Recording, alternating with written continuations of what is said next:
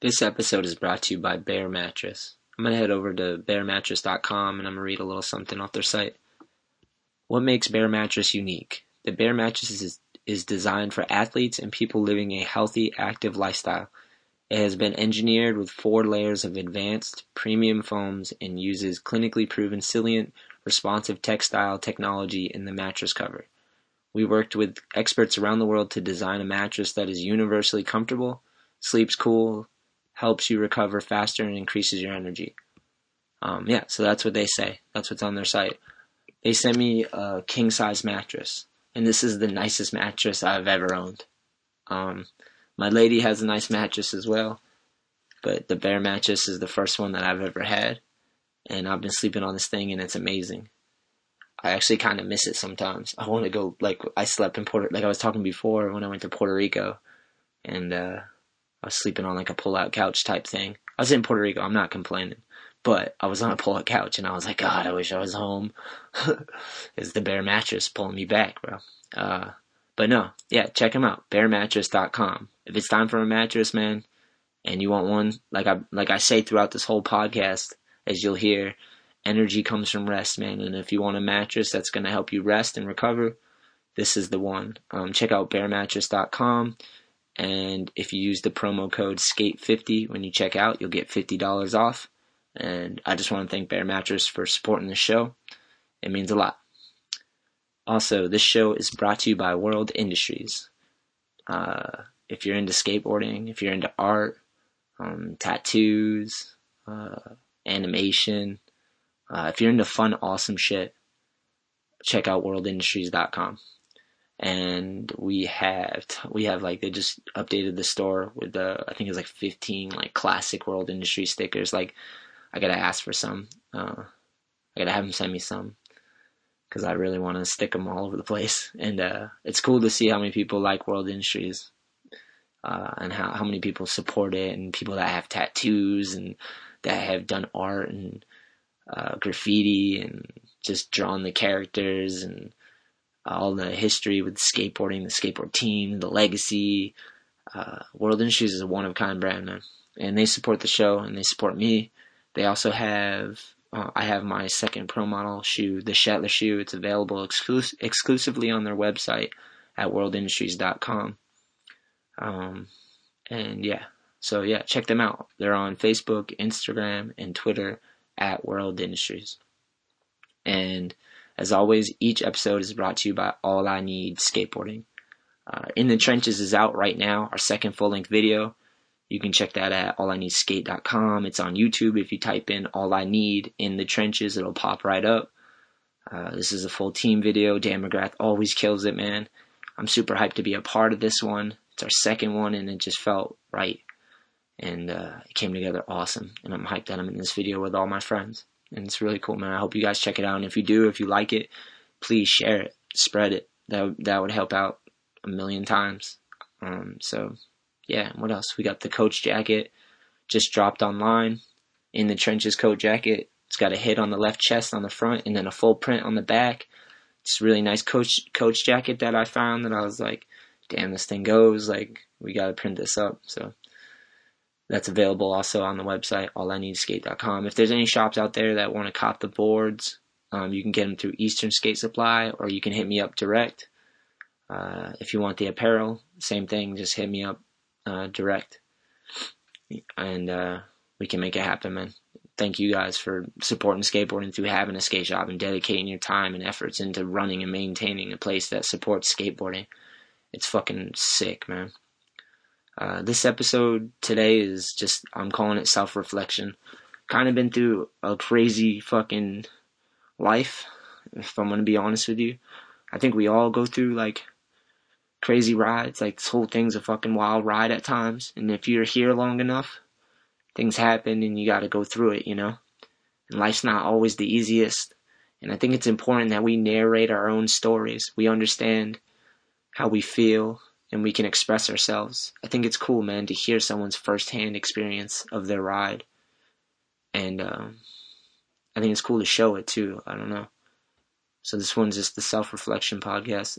It's inspired by Greg Carroll, the episode before, man. I just like he made me realize that you know there's a lot of people out there with crazy rides and you know we have these outlets to talk and share and inspire and help and that if that these these platforms like podcasts and vlogs and stuff that they're powerful if we put our lives into them you know if we give them meaning these platforms can be very powerful you know? And uh, or just like anything humor funny like we can help people we can share things human qualities that's the most valuable thing you know?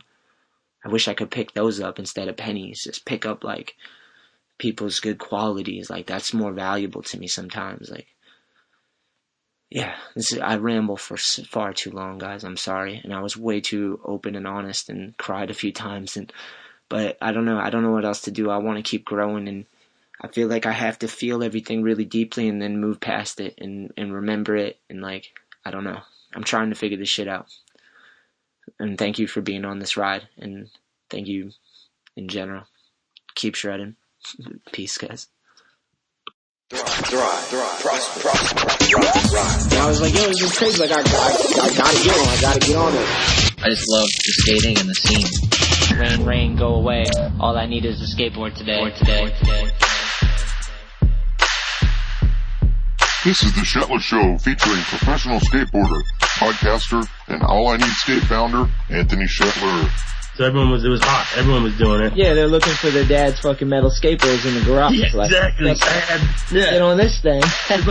Each episode brings you amazing discussions with interesting people from all walks of life. Kind of when skateboarding clicked for me and you learn some tricks or whatever and you get that appreciation from your peers, you know, the other skaters are like, holy shit, like, yeah, dude, that's rad. Admiration. Yeah. Yeah, the admiration or the, the affirmation. Real, recognized real. If I didn't experience those crazy moments in my life, then these great moments would never be as great as they have been. Honestly, like for me, I just loved it. Like I saw those dudes, I saw those videos, and I was like, holy fuck, this is sick.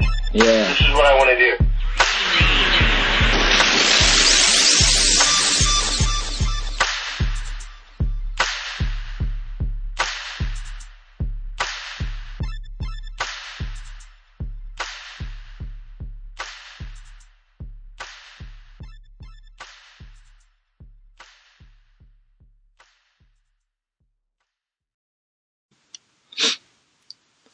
All right, what's up, everybody?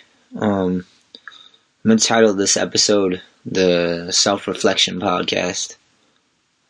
I just recently started um a vlog. If you go to YouTube, I'll actually just pull it up right now. If you go to YouTube and you search, let's see what you can search. That all I need life with me, Anthony Shetler. It'll pop up our YouTube channel, our All I Need YouTube channel, which is, I guess so, if you go to YouTube and you find All I Need, that's the YouTube channel, the name. And uh, there's playlists on there. So we have a playlist for the New England Am. So every year we do that contest. There's a playlist in there with those videos. There's a playlist for this podcast on YouTube and now there's that All I Need Life vlog with Anthony Shetler, and also there's one on there with uh, that all I, that All I Need Life with Evan Mansolilo, another rider for All I Need, and a couple of the other riders going to start vlogging as well. Or I've made it my mission to put out one episode a week on YouTube. Uh, I have two episodes out right now. Well, technically three. The first episode I have is my trip to Puerto Rico which was amazing. My homie Conrad, who's the sales rep for All I Need, he invited me along on a surfing trip because he's also a, sales rep for Hyperflex, and he's a team manager too, I believe. And he organized this trip with all these pro surfers to Puerto Rico, and uh, I got to lurk along as a poser because I don't really surf. I've surfed, you know, a handful of times. It was so fun, but I'm a beginner, if even that. You know what I mean? And uh, he invited me along just because he knew there were skate shops out in Puerto Rico and skate parks, and he knew how beautiful it was, and he knew I could meet some owners of skate shops out there in hopes that maybe they'll carry some of the boards. And uh, if we could get boards moving, maybe we can make it like an annual thing. All I need goes to Puerto Rico and skate all the parks and hit up some street spots and just like make connections and friends. So I went, man, and it was amazing. It was it was unbelievable. Like those guys go to so many fucking beaches, like beautiful, beautiful beaches, man. I went to like felt like 25 different beaches with no agenda. I didn't have any work. My internet didn't really work, so I couldn't do work anyways. And uh, I just sat there and filmed and edited. Edited. Is that how you say that? I edited. Whatever. You know what I'm trying to say. On my on my phone. I just filmed every day, everything I was doing. And uh, it was so cool, man. It's amazing to see people surf. How good they were. They were pro surfers.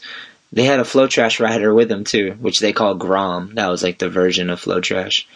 Uh, oh, you guys met Lucas. Lucas was awesome. He was on that trip, and uh, yeah, I don't know. I just like needed that. It was like unbelievable. I just seeing all those beaches and the water so like amazing. It's it's humbling. Like I don't know. I'm scared of the ocean in a good way.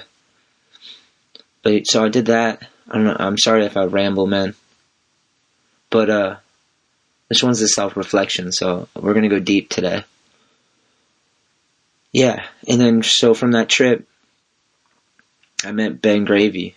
Ben Gravy's a pro surfer who loves surfing, and uh, he has a vlog, and the Ben Gravy vlog. It's on the Nub Nub TV channel on YouTube. And I was just watching these guys do their vlogs. A couple of them were this other kid, Musty. Uh, his name is Jack, I believe. And uh, they're all vlogging. It was so cool, man, just capturing the trip, you know? So I just joined in. I was like, this looks fun. I, I know how to do this on my phone. I noticed they all had cameras and stuff, and, you know, they had good stuff, GoPros and stuff, which I want to get a GoPro as well. I had one, but the, the lens got scratched, so I gotta invest in another one. But I was just watching them. They're like master vlogs. These guys make money off of YouTube and vlogging, apparently, which is cool, man. Because then they get to live their lifestyle and uh, enjoy their life and excuse me, and uh, create constantly. So I was like watching them, and I was like, wonder if I could do this all on my phone. And I was kind of asking myself, I'm like, why don't they just do this all on their phone? And uh, so I just tried that whole Puerto Rico trip. I was like, I'm gonna do this on my phone, edit, film, and uh, even upload it to YouTube on my phone. And I, I did it. It worked. I was like, oh, surprisingly not that hard. I, the only problem I was to run into really was storage space on my phone. But last time I had to buy a new phone, uh, I just got a big one because I was sick of dealing with that. And I figured it's a good investment, you know? So I vlogged that whole trip. I made, I made, uh, I'd filmed all day, every day. And at the end of the nights, I would just edit it so I could clean off my phone and get it all organized and not get too buried with footage. And I put like the eight days, the eight days of um, edits basically. I just lumped them into one thing and it fit naturally. And it was so much fun. I enjoyed it so much. So I've decided I'm going to do it once a week. I'm going to create a vlog. That All I Need Life with Anthony Shetler. And, uh, man, I put out two episodes now and it's really been trying me. A true test of like commitment and and my character and this last few days have been fucking really, really rough, man. Some of the hardest ones. I, I dealt with loss like with my father when I was 13. I was a little kid, you know, and we didn't see him. He he passed away, and they didn't have like a funeral with the casket open or anything. We went, and there was um his ashes were in like a urn. And they had photos and we went into this funeral home and there were a bunch of people there. Some i knew a lot i didn't know. But they were there for my father and i don't know. It was really i was it was fucking really hard because i lost the, the my my father. He was taking care of us at that time i wasn't living with my mother my dad always like he lived a crazy life he was in a motorcycle gang. Um, and him and my mom, my mom's a bit of a wild child as well, and uh, they never got along. My whole life, my parents, I can't even remember them ever being together. You know, like I can't right now. Even back in the day, I couldn't like even picture a day where I was with my mom and dad and they were happy together. I don't have that memory. I've never had that. But so my I'm sorry if this is like I'm jumping all over the place. This is going to be very all over the map. But I think it's healthy for me to talk about this and kind of piece it together. So I'll start at the beginning. My first memories as a little kid was like just violence.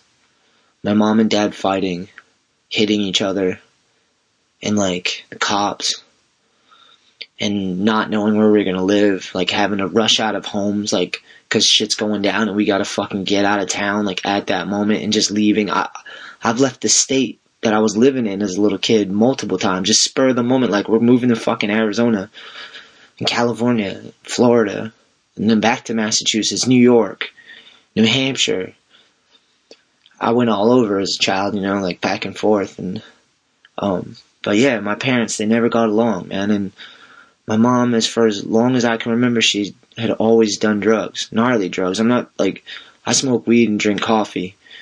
Caffeine's a drug, sugar's a drug, all of it's drug. But my mom, like, she didn't know what drugs were good for her, and she had no moderation and no balance. And so she always, I just remember her always getting fucked up like, especially when things would go bad, that's when she'd fall apart and get the most fucked up. So my dad knew this. My dad had his demons too, I'm sure. I was a little kid, you know, so I didn't, he didn't really show it to me. Which is what I always like credited my dad.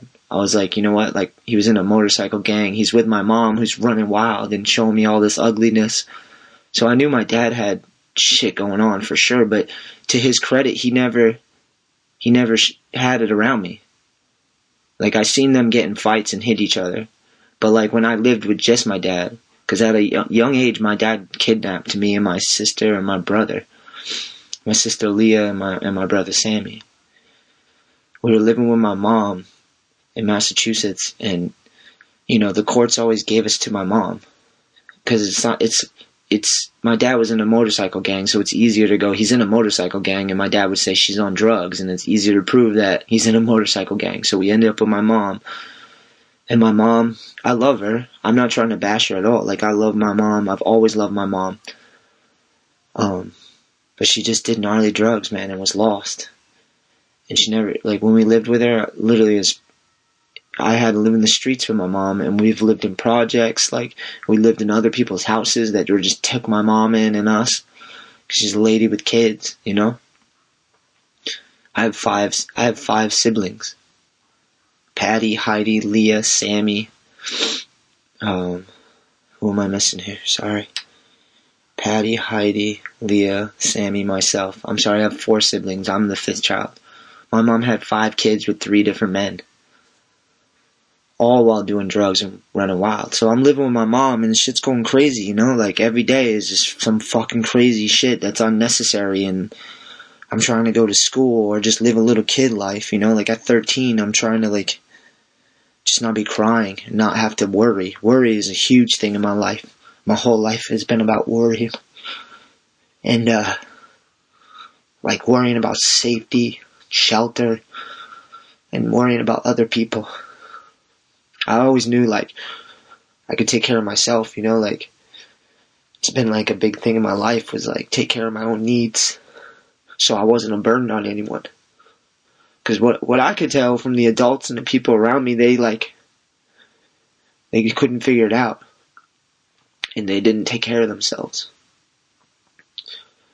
They didn't have like self-esteem. They, like bad things happened to them and they never got over it and drugs and alcohol and it it just carried over in generations. You know, I've been saying this all the time recently is like, we can't make the same mistakes of the past, the generation before us. We have to, we have to correct them and move forward and not repeat the same shit. It goes from generation to generation. So I live with my mom and it's crazy. And my father knew this. So he, he literally came to our school one time when we were little, and he he picked us all up, and he was dressed up. Him and like this a couple other guys. We called them uncles, but they were like in the motorcycle gang. There was like our uncle Jimmy and our uncle, you know, Danny, and they came and they came dressed up as if they were like they were in suits and shit, like they were cops, you know, like but not like police uniforms, but like dressed up like they were like legit cops, not police officers, and uh, came to my school. And I don't know how they talked him into releasing us from the school, and uh, he took us from Massachusetts clear across the country to Arizona. And he did this because he knew my mom was fucking wild. He knew like the shit we were living in and we were experiencing. And uh, I moved to Arizona at a real young age. I was like eight, nine, maybe.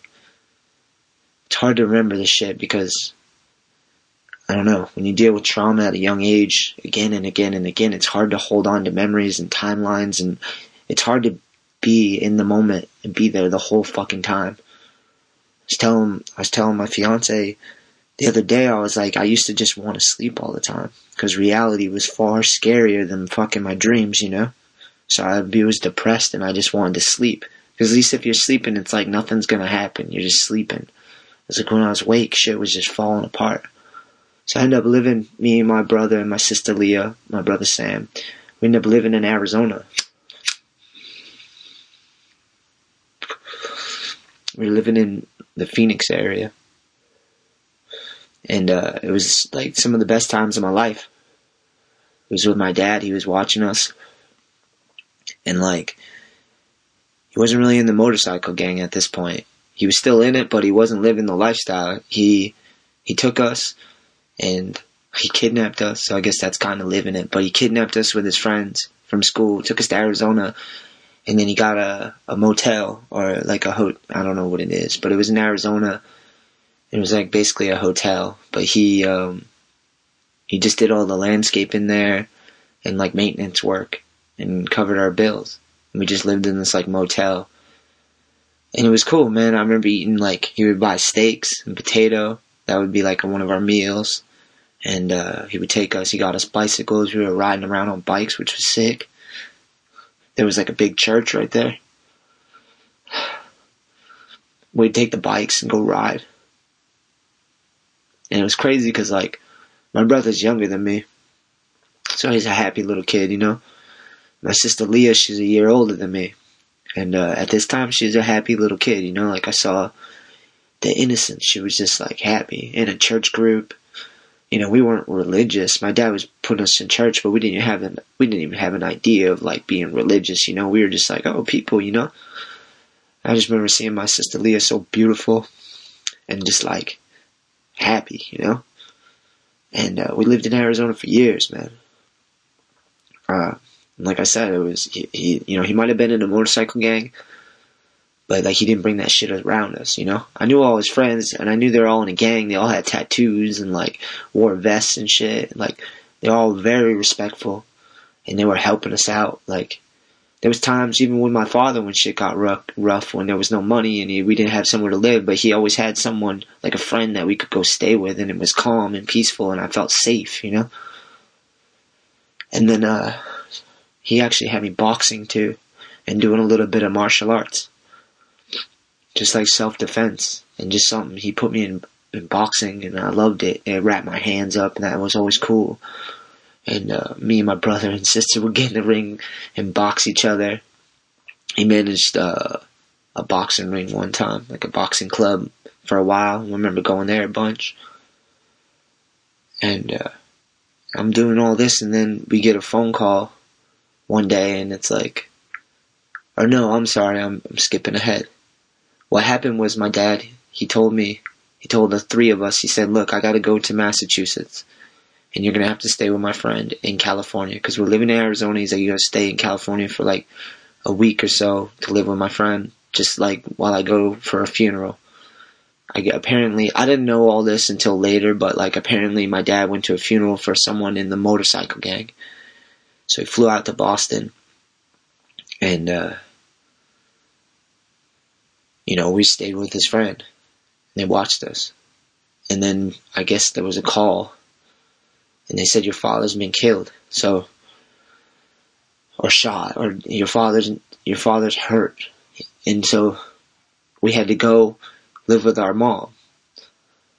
I don't know how long it took for this to happen. I don't remember at all, but I just know that we're freaking out, you know? Like the Finding Dory moment where you're in the fucking whole ocean and it's nothing but silence and you don't know, there's no answers and you don't know what's going on.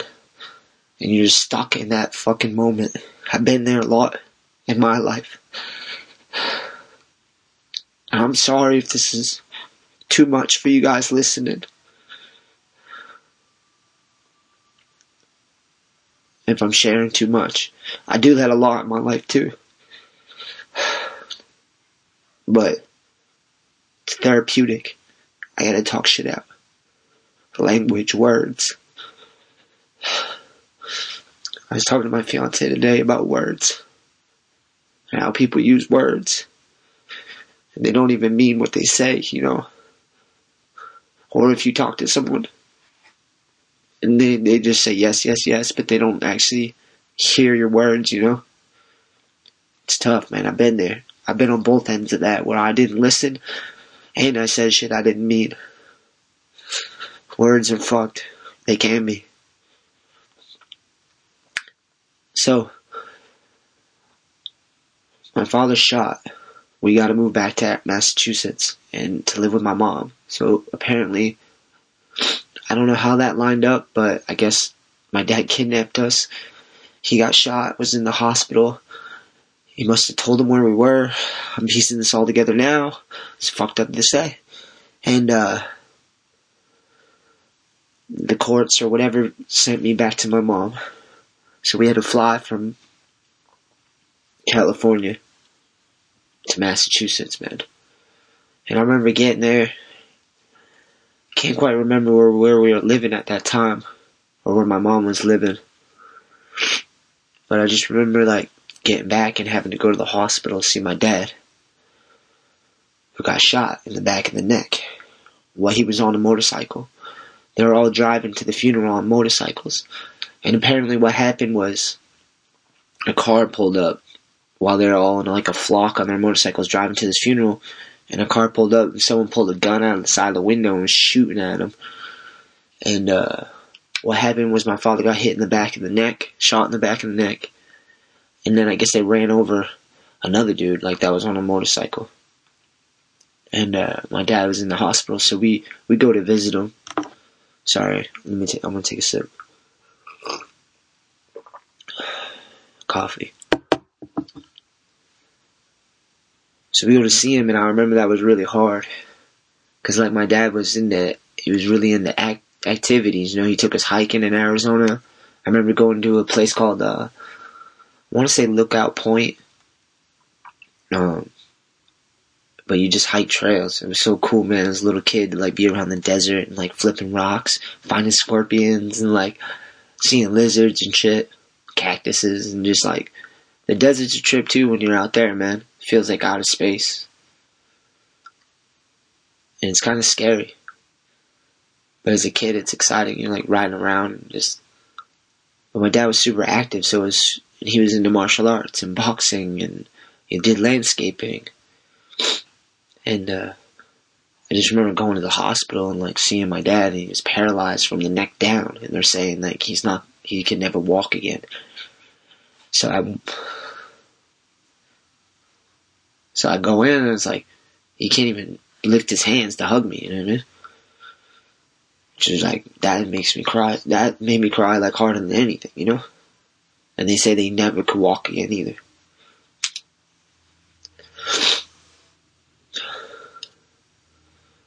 But I just remember that shit fucking sucking. And uh, my sister Leah fell apart. You know? Because we had been with my mom and had all this uncertainty and drama and violence, and to have to have your dad like the safety net, you know, he took us for years and like helped us, kind of got us back to normal.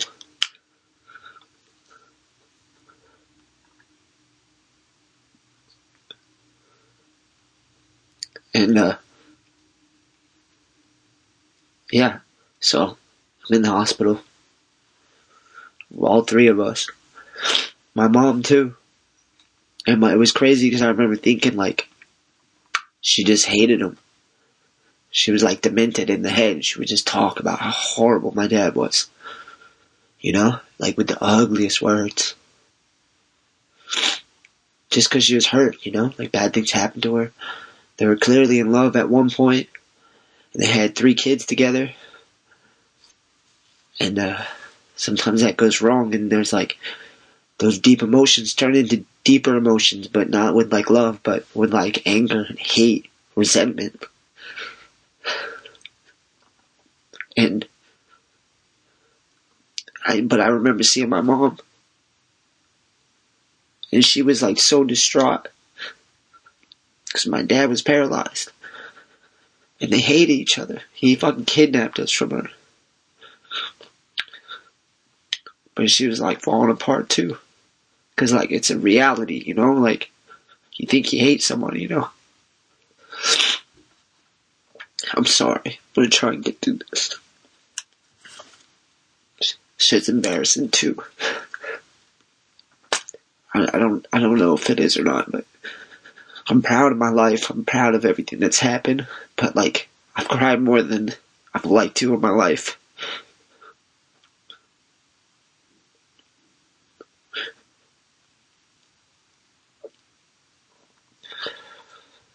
And uh, so I don't know. Shit fucked me up. Just seeing my mom like just so resentful and hateful, and then switch it. You know, when something really crazy happens, when earth-shattering reality happens, when someone is paralyzed for life and shot. All that feeling of resentment, I can't, like, I can't. And, uh, yeah, so that happened. And then, uh, the next thing was, uh, I remember living in the projects. Well, there's a lot. Of, I lived in a lot of places. I lived in a trailer park in New Hampshire. That was pretty wild. That's where I found skateboarding. That's where I met my homie Dale. What up, Dale? Dale seen me cry, and uh, he got me my first board. That's that's where I was because that's when my father like he didn't last long. My dad he didn't last long, and then he passed away. Um, they tried to move him to a better hospital. I think that's what it was, or and uh, he didn't make the flight. They tried to fly him to another hospital, and uh, we got to see him a couple times in the hospital.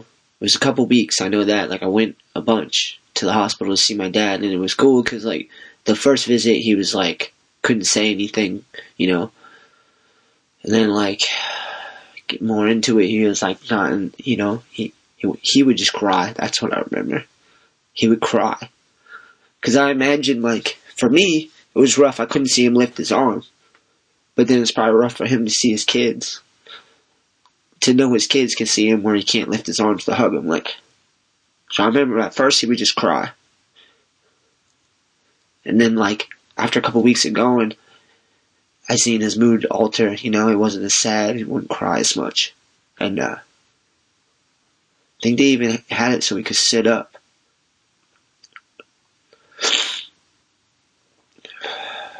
It was crazy too, cause like my dad always had a beard.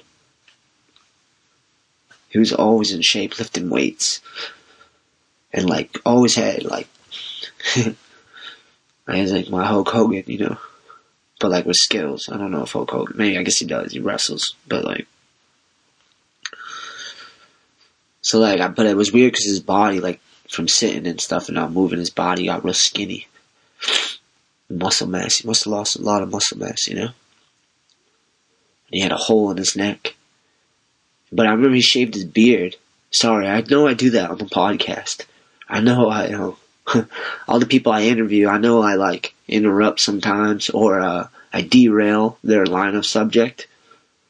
It's not, it's just my thoughts are so sporadic. I've been working on it though. I feel like I'm getting better.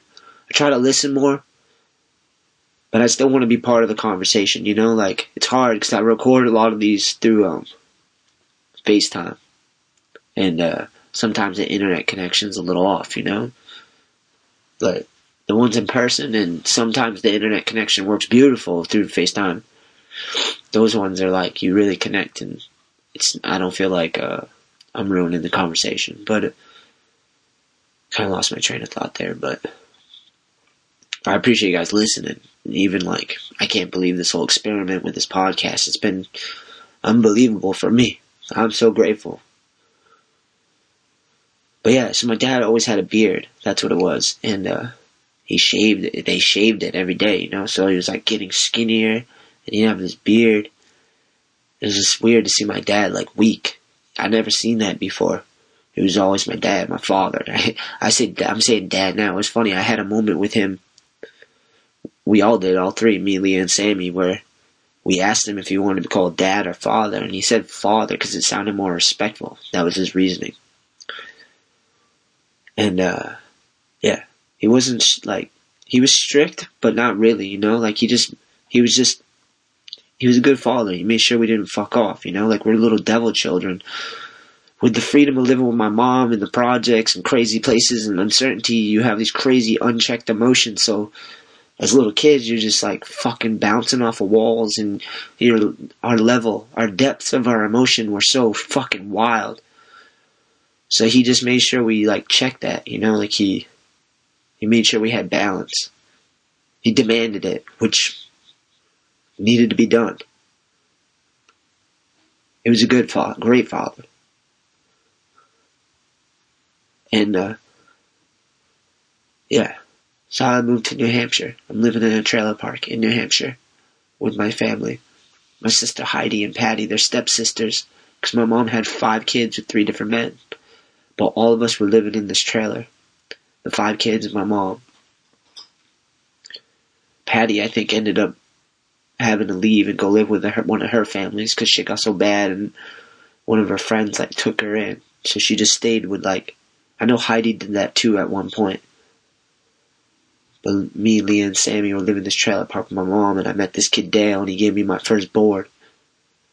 I don't even know what I was doing, man. I was like 13, so I was a little kid, but I know I was already like fooling around with girls. I was in a trailer park messing around with girls. And uh, then I found skateboarding, and Dale, he was like cool as hell. First day I met him, he was just like, dude, try. He was doing skating, and I was so like, what is this? I didn't even know you could do tricks. I didn't even have a clue that you could do an ollie. I just thought you rolled on your ass and like whatever, tried to stand on balance, you know. And he's doing like I think he was doing a kickflip. I was thinking Mark Johnson because he was telling like Cliff Kaufman could do a kickflip. Shit, like at that moment, you know what I mean? Like in Modus Operandi, it was like that. Like it blew my fucking mind when I was like, holy shit! Like you, it's not just like you can do shit. You can flip and manipulate this thing and like create something, you know, and like from that second on, he, he was like my best friend. I think because he saw that and he knew how fun skating was and knew, and uh, he made he got me aboard. He asked me to sleep over his house that night, the first day I met him. I was like, yeah, hell yeah. His house was like his family's house. We're little kids, you know. And uh, his poor mom, Dale like brought home like street trash. I mean, they had their issues too, you know. They they went through a lot of struggles and shit, you know. But I for sure was a dirty ass kid. I fucking always off of welfare, whatever disability, whatever you know my mom could get, and uh, fucking clothes like fucking hanging off my body with holes and dirty. Didn't ever have laundry, you know what I mean? Like just a dirty ass kid. Literally brought me home. His poor mom probably was like, "What the fuck?" And uh, but they were nice to me. They took me in. They fed me, hung out with me. Dale like wanted to skate all the time, so that's all I wanted to do. I remember he pushed Mongo, which is so funny. And I remember trying to push Mongo because Dale was the dude I looked up to and taught me about skateboarding. And uh, he pushed Mongo, so I remember I can't keep up with him. I couldn't keep the speed up with Dale. And I was like, how the fuck is this dude doing this, you know? And, uh, yeah, I just started copying and trying to push Mongo because I was like, maybe that's why he's pushing like that. So maybe he gets more speed that way or whatever, more muscle, like. It didn't work. I tried. I pushed Mongo for like I don't know how long. Whenever we'd have a long skate, because we used to skate places. You know what I mean? We didn't drive. We were this little kid. We weren't. We just skated. Like we skated like miles to skate more, and then skate miles back. I miss that actually. It's exhausting though. If you're gonna try to film a clip, skating everywhere, and you like, if you're gonna try and like do something that's a little out of your comfort zone, and gonna shock your adrenaline a little bit, you know, skate all the way there and then try to do battle and then skate back is like too much. But as a little kid, we were just skating through the cities, through the towns, and like trailer parks, skating everywhere, to getting tricks, skating like getting tricks. I just mean doing. I'm not even filming at this time, just skating. Go to gas stations, set up DIYs, pieces of wood and shit. Like we had little spots. More people started skating. It was crazy. It was just like two, three people, and then like six, seven people. People just started showing up skating. Like, what the fuck? They're just now that we got a spot, we found like the Getty station was a spot, it was a gas station, and uh, we set up like makeshift ramps, and it was just a place for people to meet up to like get into skating, basically.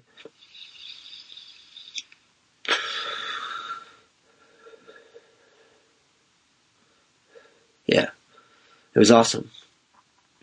That's when I really fell in love with skating. Dale had all the videos. Yeah, he he always had the clothes and shoes too. Like he was looking through the CCS catalog and like get new stuff, and I'd get his hand me downs. Even his shoes, and they were way too big for me, man. Like I'm a nine now. I bet Dale's probably a twelve or eleven and a half or something. I remember skating his old Sal's, Sal's twenty three, the baby blues, and they were so fucking big, but I didn't give a fuck. Had like clown shoes on. I remember being embarrassed in school about the way I, the way I was like my like appearance, like my clothes. I was embarrassed about. Even like sometimes I didn't have showers, you know, like disgusting. like in school, and then my emotions, the way I acted, talked to people because I was fucking hurt. Just I, I I tried not to be a burden on anyone, but there was like other kids in there that are just fucking ruthless, you know. I I had a problem like with that shit.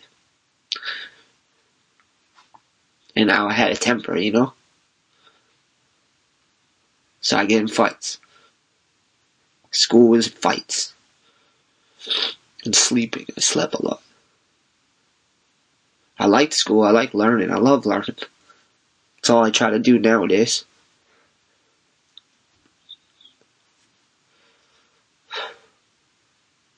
I just needed like a place to rest. That's like more my life. Like I say, energy comes from rest. It's cause like, I always had like desperation, sadness. I always felt like everything could fall apart at any moment. And it was cause, I think that because it was that. That's the reality. So it's not bad that I thought that, because that's what was going on. And safety was not a thing, you know? Safety for other people, that's what I really, I worried a lot for other people. My sister Leah, like, in the trailer park, kids get into drugs, especially when their parents are running wild.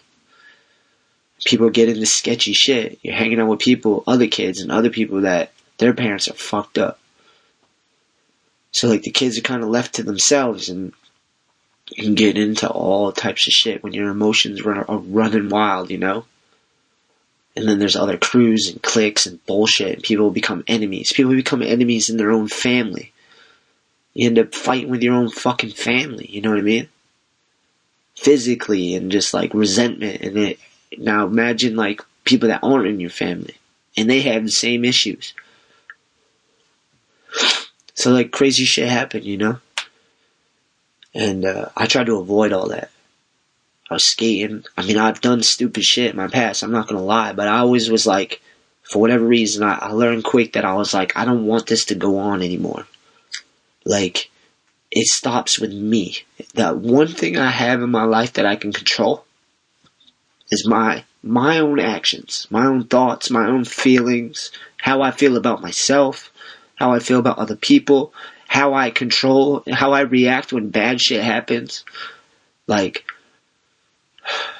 so I didn't want to be a burden. So I was like, I need to self reflect, look at myself, try not to repeat the same patterns. It's really fucking hard though.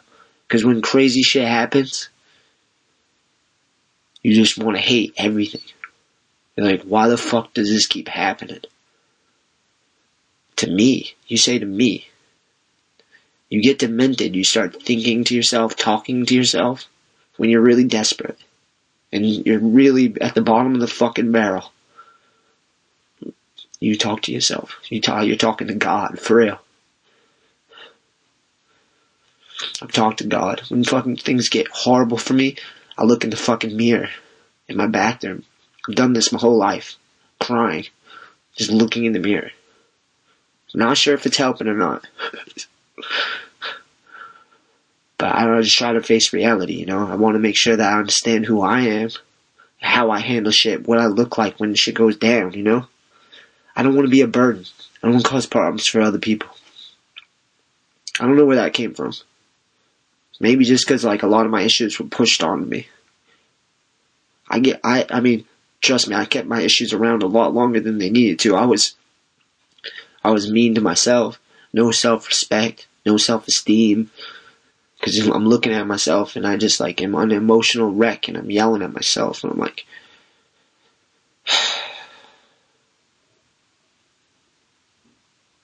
yeah. So, living in New Hampshire, worrying about people. And then we moved to New Bedford. I remember that. And New Bedford was like crazy for me. Really fucking crazy. Because my mom was at her worst in New Bedford. My dad's dead at this point. My stepsisters are off living with other families. Mealy and Sammy are living with my mom, and she's just fucking in this city. It's a whaling city.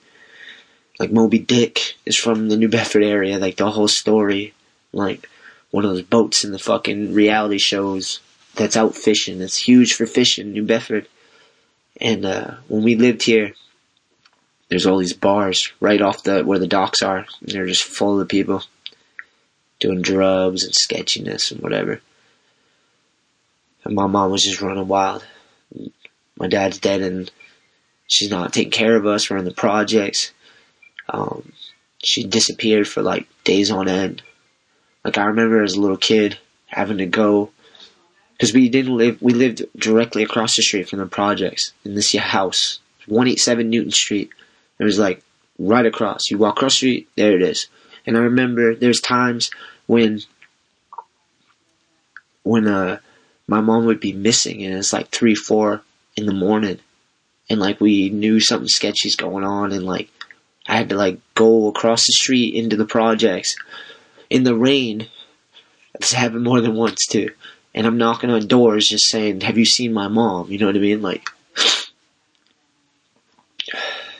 and there was other times where we had a basement as well in this, in this house. And my mom had this guy, Linnell or Lionel or I don't fucking remember his name, but they would go in the basement and, and do drugs. And, uh,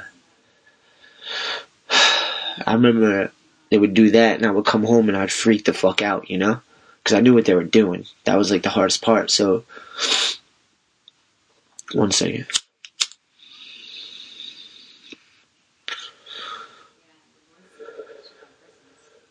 So there's this one time when I came home from school, and I came in, and I saw the basement door shut, no one's around, and I know what the fuck's going on.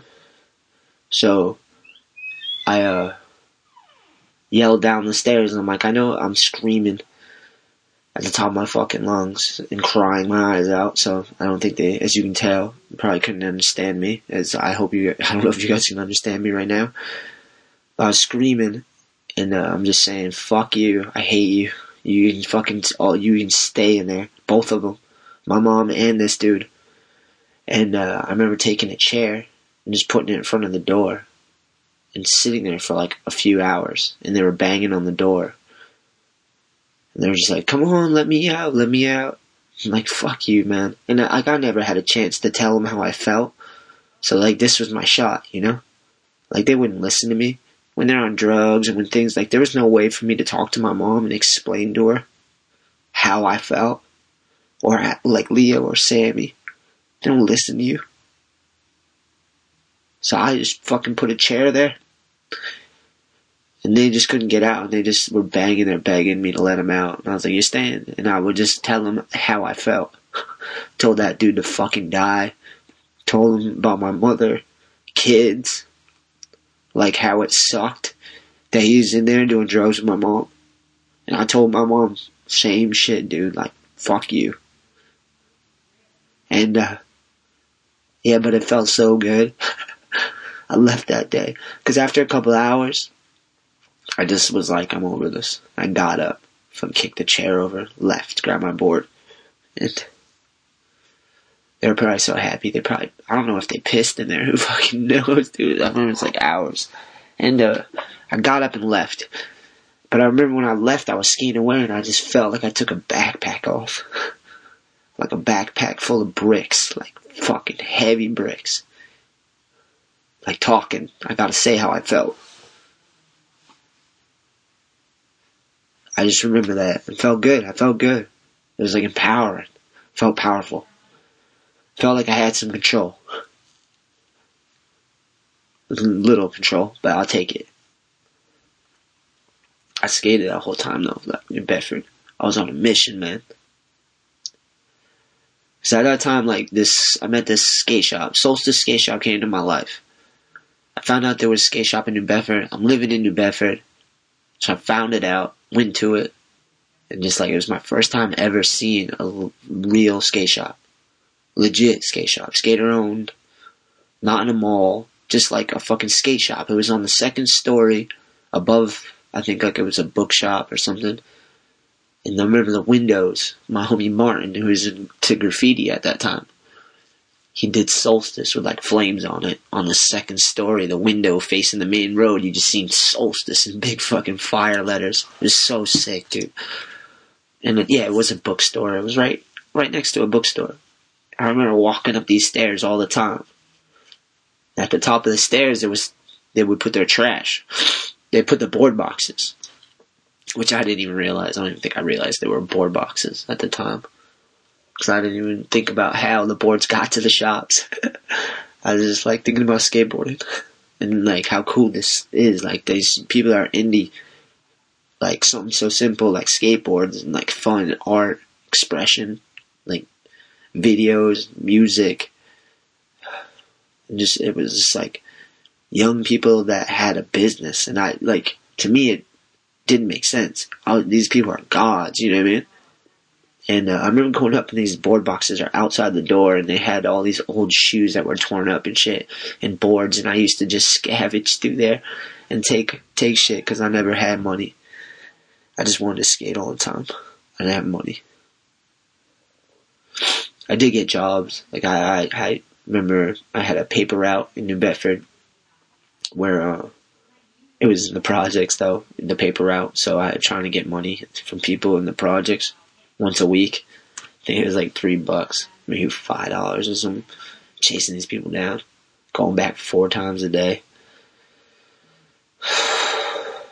The old people always just paid up though, and it was cool. They would hide it on their porch, like tell me a spot, and I could just, bam.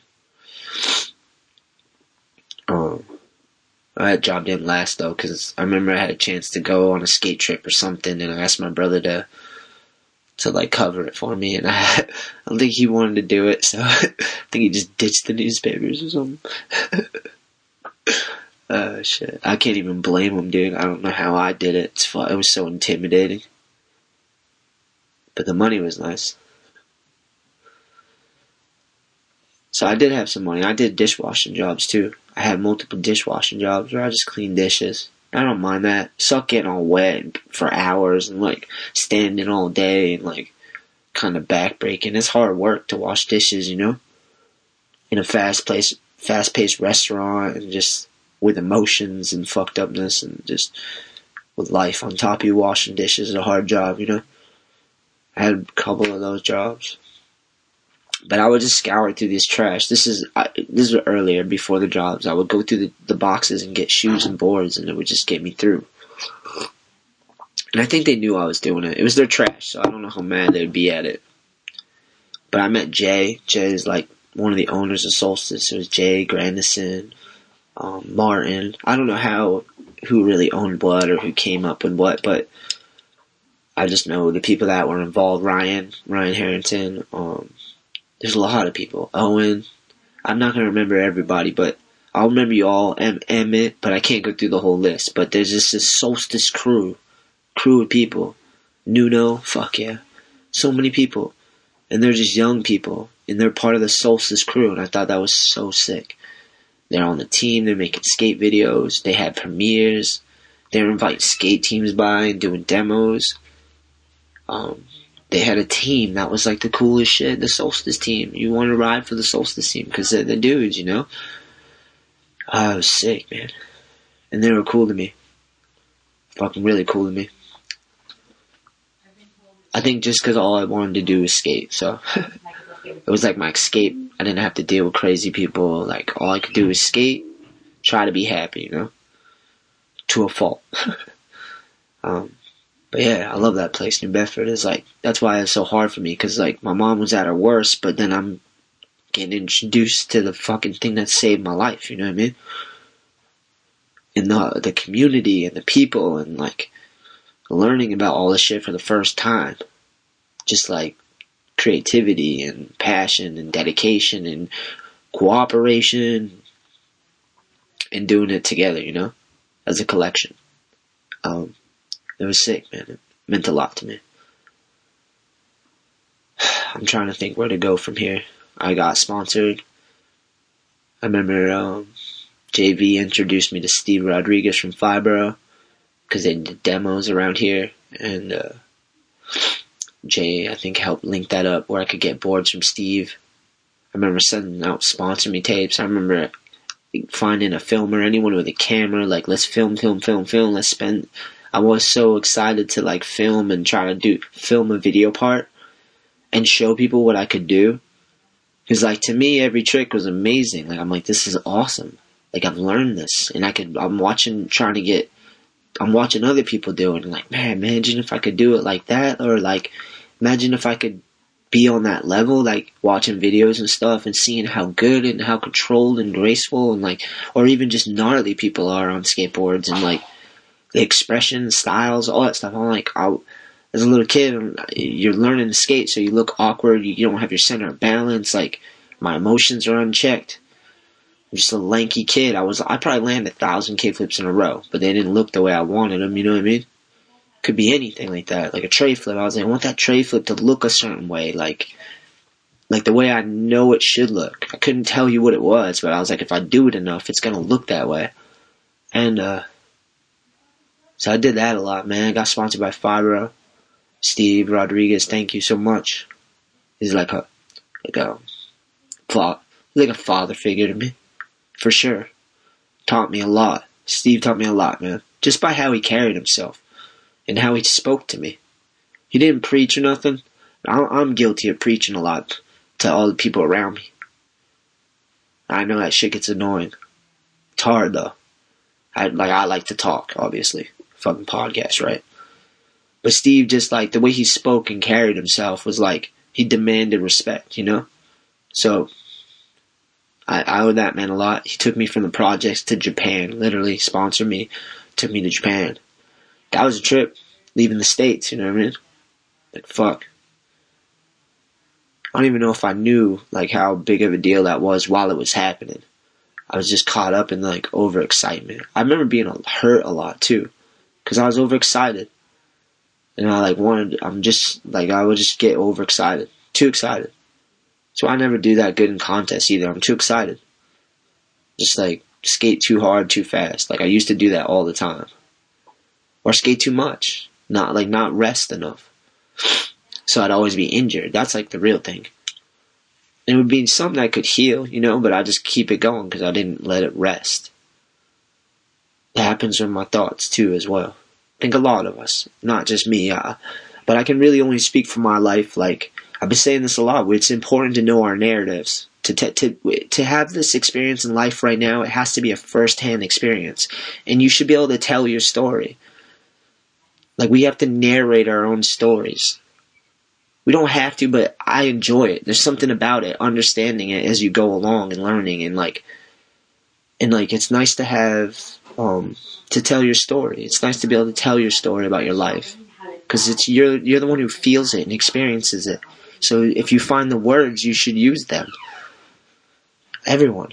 I just feel it's really important for us to narrate our, our own stories of our lives. Maybe film it, show it. I don't know. To me, that seems amazing. We have this technology and uh, everyone's story is different or unique or or they're the same and you can relate for real like talking has helped me learn that someone there's other people out there that's been in crazy shit like me.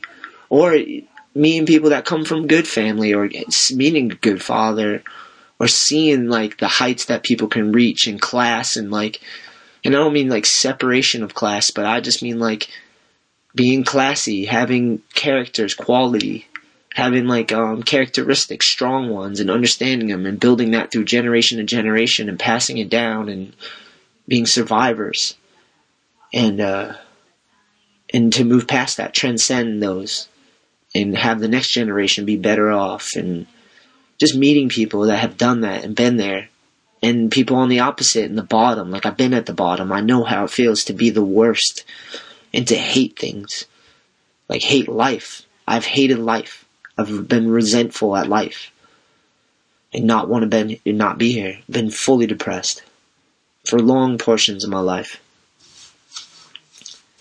Um, 5boro, then I got a chance to ride for Birdhouse, which is owned by Tony Hawk and this legendary skateboard company. Had like Jim Greco and Andrew Reynolds on it at the time. Who else was on Birdhouse? Was Jim Greco on Birdhouse? I feel like he was for some reason. But just seeing like the end was like a gnarly video. Jeff Lenoce.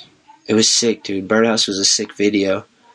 Uh, video and brand. And Tony Hawk, obviously. Like, goddamn, it's so sick. And uh, Donny Barley was riding for them at the time, and he hit me up and was like, hey, they're looking for an M. And he had me in mind. Donny had me in mind. Good looks, Donny. For real, dude. I don't know you had, I don't, I don't know why you picked me or whatever, but for real, fucking sick. I gotta go to Birdhouse. I moved to California. I had to leave my family. But seriously, my family was all over the place. Sammy was living with my sister Heidi at that time. Because Heidi had her shit together. Because she was living with another family, so she had a chance to get her shit together. My father had social security money. Or, I'm sorry, my, we had social security money coming in because my father's death. So my sister would get that money and she'd pay the bills. I lived with her for a while. Sammy and I were living with her. Leah, I'm not sure where Leah was. Leah might have been on her own at this time. We're a little, we're older at this point. It's like 18 for me. She's a little older. Um, but yeah, so I had a chance to move to California. Got a birdhouse apartment.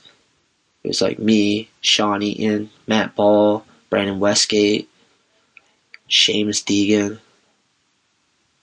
I don't know who I'm missing. John Goman. It was sick, dude. We had a sick crew at Birdhouse for sure.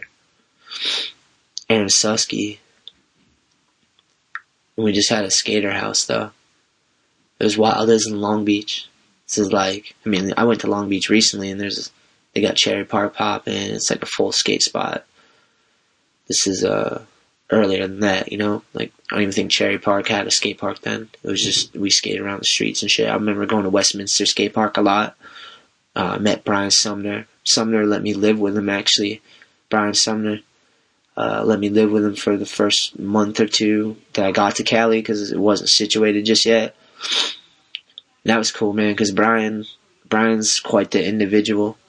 And, uh, he's a unique individual which is breath, uh, which is fresh, which is nice, uh, breath of fresh air. You know, uh, he's from England as well, so he had a sick accent, and uh, he's very honest and open too. I liked Brian a lot. He was super cool to me, and he let me li- live with him for a little bit, which was sick.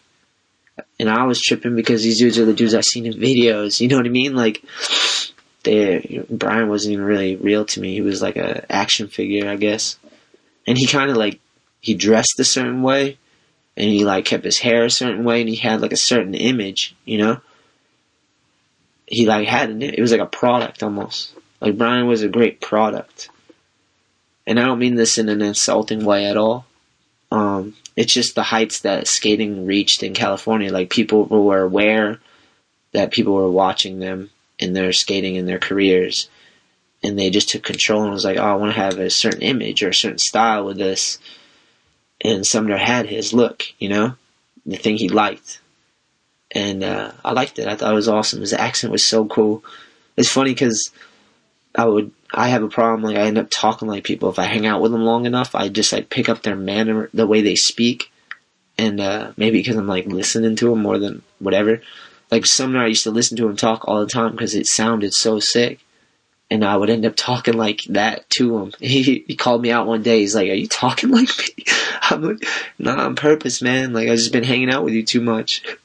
I'm just like saying it back, like that happens in Massachusetts too. Like to me, like if I there's like a certain Massachusetts masshole way of speaking, you know, you sound like a fucking mechanic, pack the car bullshit. I I have a hard time even doing it now, but when I'm really mad and angry, I come it comes out super bad or if I'm drunk, if I drink too much. Although I don't really do that that much anymore these days. I drink, but I don't. I haven't got drunk, drunk, drunk in a while. Um, smoke a lot of weed though. To be honest, not not like too much, but more than I used to. It's legal, and I don't feel like you know. Um, but I know moderation in all things. I know that for fucking sure. So I want to be able to do it all and be healthy and happy, coherent, be present in this moment and just enjoy it. So I, I know moderation for sure. If I go too heavy one way, I'll I'll balance it out by going the other way. I don't like to be stuck in one way too much, like one perception. That's the right word. I don't know, but um, yeah, so I got to travel. I got to travel with Tony Hawk. That was so sick, man. I went around the world. We went to Portugal and Spain, and we did the Gumball 3000 rally where you like millionaires take their cars through Spain, through Europe, and they go party to party to party. I met that dude, Adrian Bro. What's his name? No. Adrien Brody, maybe from, from the pianist. He's got like the act to do with the nose. Um, and I just like, we're, we were on Tony Hawk's like entourage, basically, which was sick, man. It was cool. I went to, I remember going to a demo for Raytheon missile. I believe they're missile defense. They they make missiles for the United States Army, and uh, we did a demo. Tony Hawk and the Birdhouse team flew in on like little sing- single engine planes to the to the camp where the families, or somewhere in California, where the families of the of the the soldiers basically lived and we put on a skate demo for them and that was so cool. We got paid just to be there. I think we got paid like each got paid like fifteen hundred bucks just to go this day, fly in. Oh, we checked out all the missiles too. I remember how crazy that was. There was like missiles, which makes me fucking sad. But there's like missiles with cameras in the tips, and you can like drive them like video games. And like, I mean, the technology is amazing. It's just a misuse of power and force. Um, I can't get into that right now. Um, and I'm not condemning it either. I'm just saying, like, can't get into that whole politics and power struggle and violence and, and genocide. And that whole fucking thing is a lot right now. But um, trying to stick to the point with my story. It was awesome. I I do demos. That was crazy. Jeremy meeting Jeremy Klein was crazy. He was a fucking asshole. Sorry, Jeremy. Fucking love that guy his style, the way he skates, like his personality, the video games, the art. Like, god damn. But he's such a dick to me. Which makes me like him more. Is that weird? Because I was like a kooky kid. I was overexcited, kind of rigid. This guy's this like creative, awesome person. He's kind of an asshole he was nice to me. I'm not trying to like, but I just remember that's like my experience, you know. But I was all, always hyped on Jeremy Klein.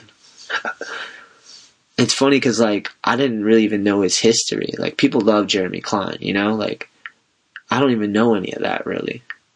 I just know he that what I saw, which was like hookups and doing all the art stuff and seeing his house with all the video games he collects and like um then I did watch the video parts. I always go back and watch video parts and see him and like and I did see him in videos and I knew the name and all that, you know. It was pretty sick. Like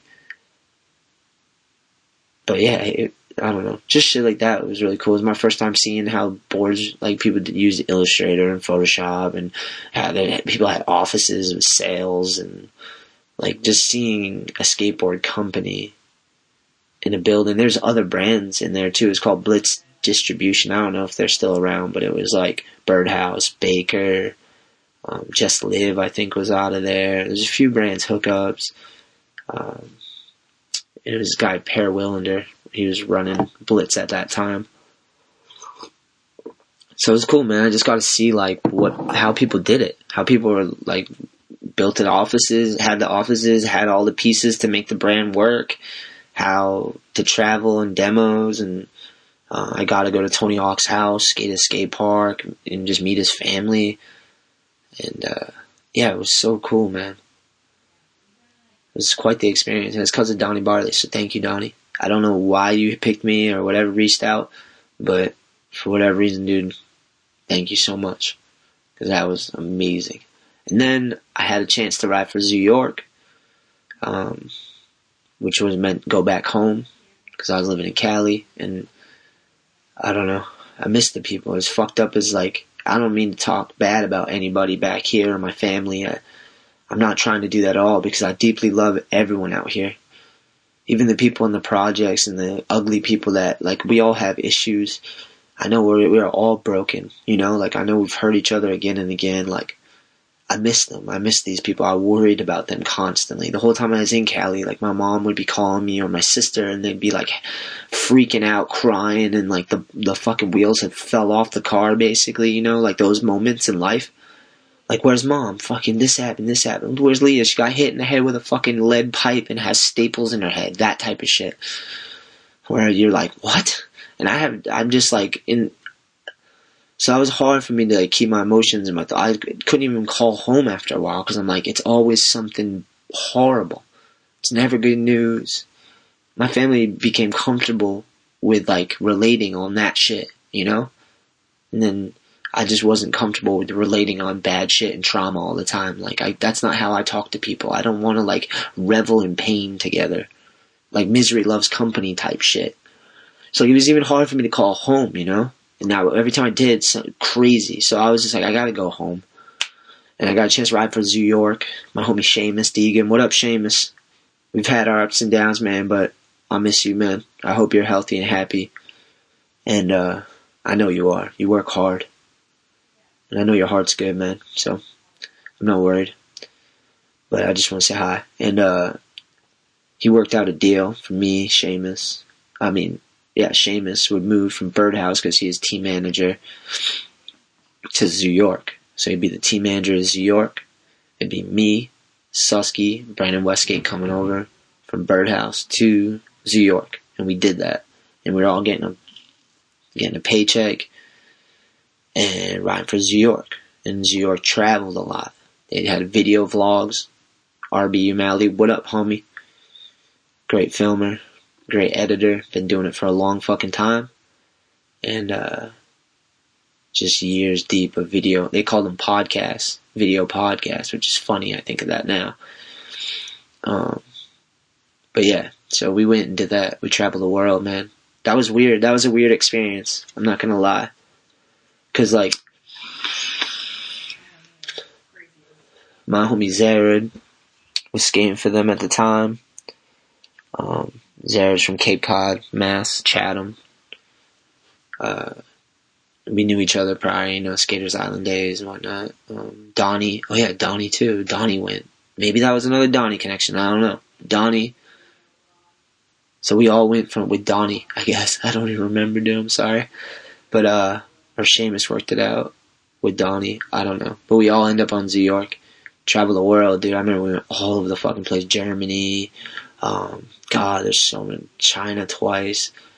The the video vlogs are up on out there with me and them. It was sick, man. But it was a weird dynamics because there was already a team on Zoo York, and then like all these dudes came over. It was just a weird like confusion. I don't know. It was it got weird on some of those trips. I remember like Zered and Westgate got into a fight. Like I don't even know what it was. I think it was just a lot of money and egos and alcohol and traveling all the time and just I don't know. But it got crazy. Like Matt Miller was there, Ron Deily, me, KT the God. What up, Kevin? Kevin Taylor, uh, Forrest Kirby. What up, Forrest? Trying to get these guys on the podcast for sure. These guys are like legends to me as well. Forrest Kirby and KT kill it on their skateboard. Timeless, classic. Such good style, both of them. And they're so different. But I love it both. Um, For- Forrest was like one that really impressed me because he skated like Eric Koston. I had never seen anyone skate like Koston. Like control and just have that like can do anything on a skateboard. Like I seen it, but I hadn't seen it. I don't know. I saw it in Forrest is what I'm saying. He could do everything switch, regular, so much control and finesse. Like it seemed like he could just do whatever he wanted whenever he wanted. He'd work for shit. Don't get me wrong, but like I don't know. He's just next level from to me in my mind. And obviously KT the style, just like the trick selection, just the style and flavor. Like dude's nice. Ron Deily too killed it. Oh, Chaz Ortiz. Yeah, that was a weird dynamic too because Chad was like this little kid. I think they were paying him a shitload of money. And like, there's just always some weird. It was kind of uncomfortable. It never felt like home. I felt like there was like competition and like I don't know. Now I always in it. I'm to fault. I'm sure I'm to blame too. I talk too much. I say stupid shit. Um, I'm competitive, or I was competitive at the time, I guess. More with myself, but I don't know. I can get caught up in petty shit. I'm sure. Um, nothing in particular that I can really say that happened, but I just know like it was a weird situation. I never felt right there. Although all these people I'm talking about are like my homies now, like good homies. I see them now. It's like this is awesome. I'm hyped to see them. You know. Uh, yeah, I met some really rad people from those Zoo York trips and Zoo York days, and seeing how to market and promote and how a brand did it on that level, and just seeing the heights. You know, like I don't know. They did the footwear thing too, so I learned a lot about footwear. They had the York footwear that I rode for as well, and just having like cardboard cutouts and fucking shit in Macy's and like I don't know. It was quite the experience. I saved a lot of money those days though. I always have a feeling the bottom's gonna fall out, right? So save some money.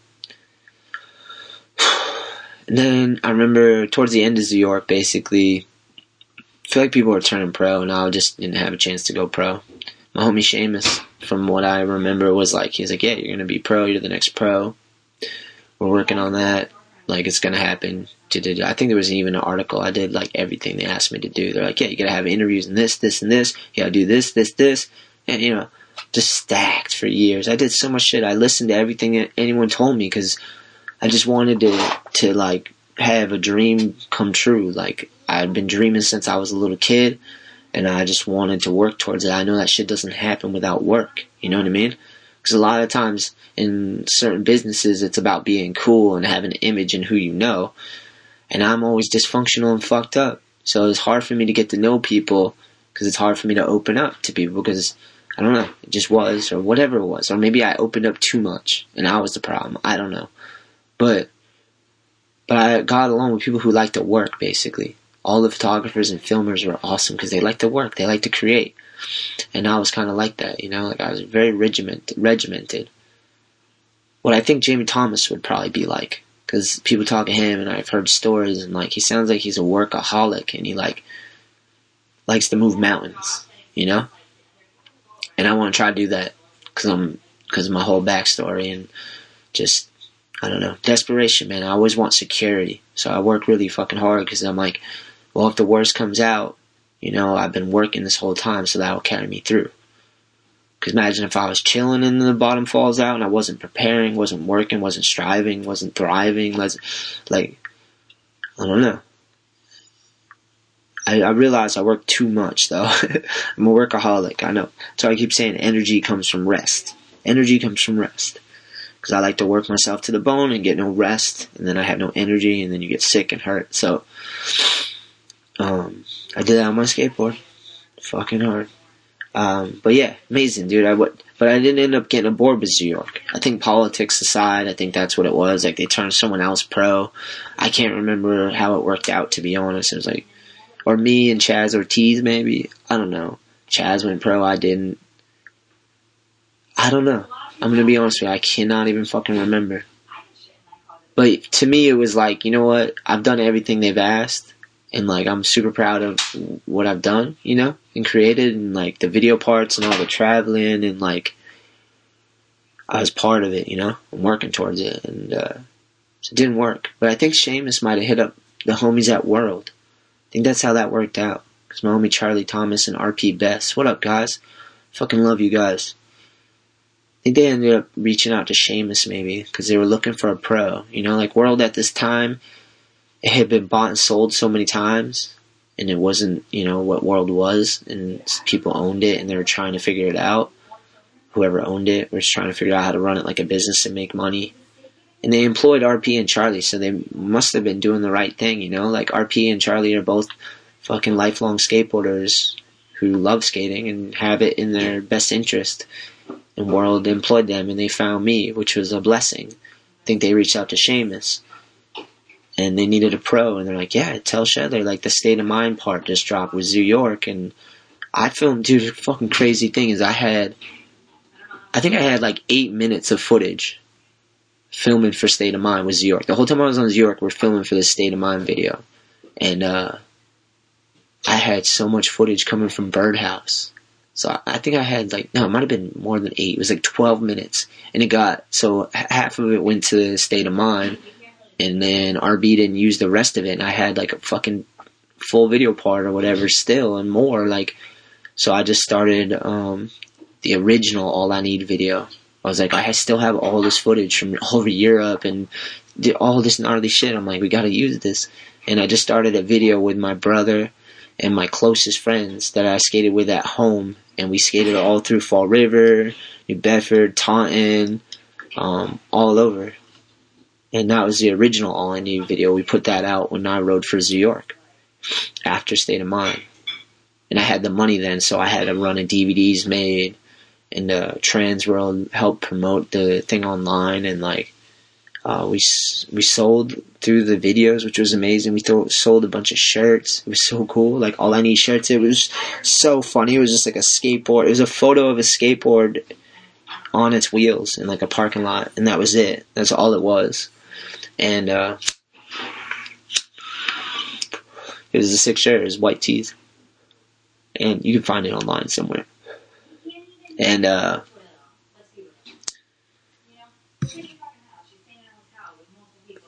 Hold on real quick, I'll be right back. Alright, I'm back. Sorry. She was like, my lady was like washing dishes and I just hear the banging in the background, so seeing if she could wash them later. Um, oh fuck, I completely lost my train of thought. But I was riding for Zoo York and, uh, wasn't getting aboard, so I guess World Industries like I was, that's where I was at. RP and Charlie, good ass dudes, man. Um, they gave me a board you know, they're like, yeah, come to World, dude. We'll give you a board. We're revamping our skate team. Like, we got a budget. Like, we're going to be doing trips. Uh, at this time, World Industries was, I believe it was Ronson Lambert. What up, Ronson? Cody Davis. What up, Cody? Both those dudes are phenomenal skateboarders. I don't know if you've ever, you should YouTube them or just look them up on the gram, Instagram, or Facebook. Um, amazing skateboarders love skateboarding. Both of them love skateboarding too, which is pretty sick. Uh, who else was on there? Timmy Knuth. What up, Timmy? Fucking insane skateboarder. I actually have a podcast with him. I have it on my desktop. I have to just rig it up and put it out. Um, it's been a little bit because some crazy shit happened. I'll get to it later, towards the end, I guess. And uh, Timmy, Andrew Cannon. What up, Andrew? Andrew might actually had a little bit of have, getting me on World as well think he might have RP and Charlie were talking to Andrew, and I think Andrew might have mentioned me as well.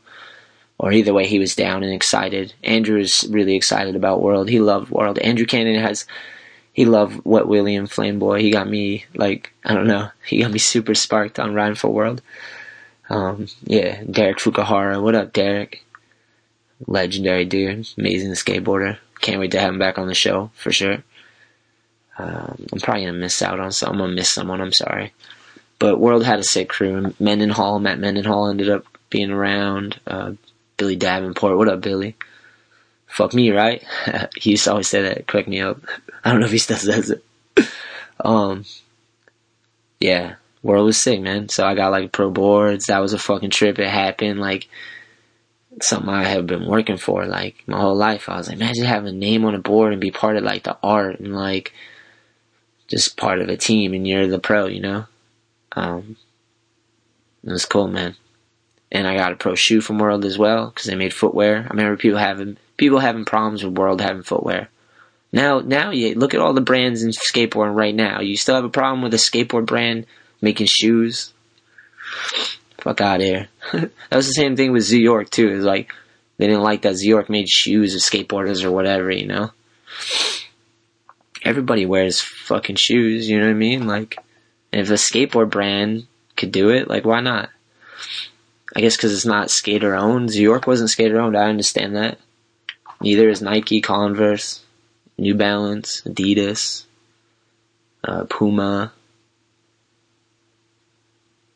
And this isn't political either. I like some of those brands. You know what I mean? Not all of them, but I like some of them. And they're not skater owned, you know? I don't know. I always think about money coming in skateboarding. I'm like, if you, the money's going through skateboarding, that's awesome. If it goes to culture, skateboarding, if there's actually people that live it and love it are getting employed by these brands and making a living, like that's amazing to me shit that's crazy going on with the. Fu- I don't want to get political. I'm trying to tell like this is supposed to be the self reflection podcast, so I don't want to do this right now. Um, but I'm not resentful at all. I think everything works out how it works out. We all we all play how we play, and things work out for what the best. You know.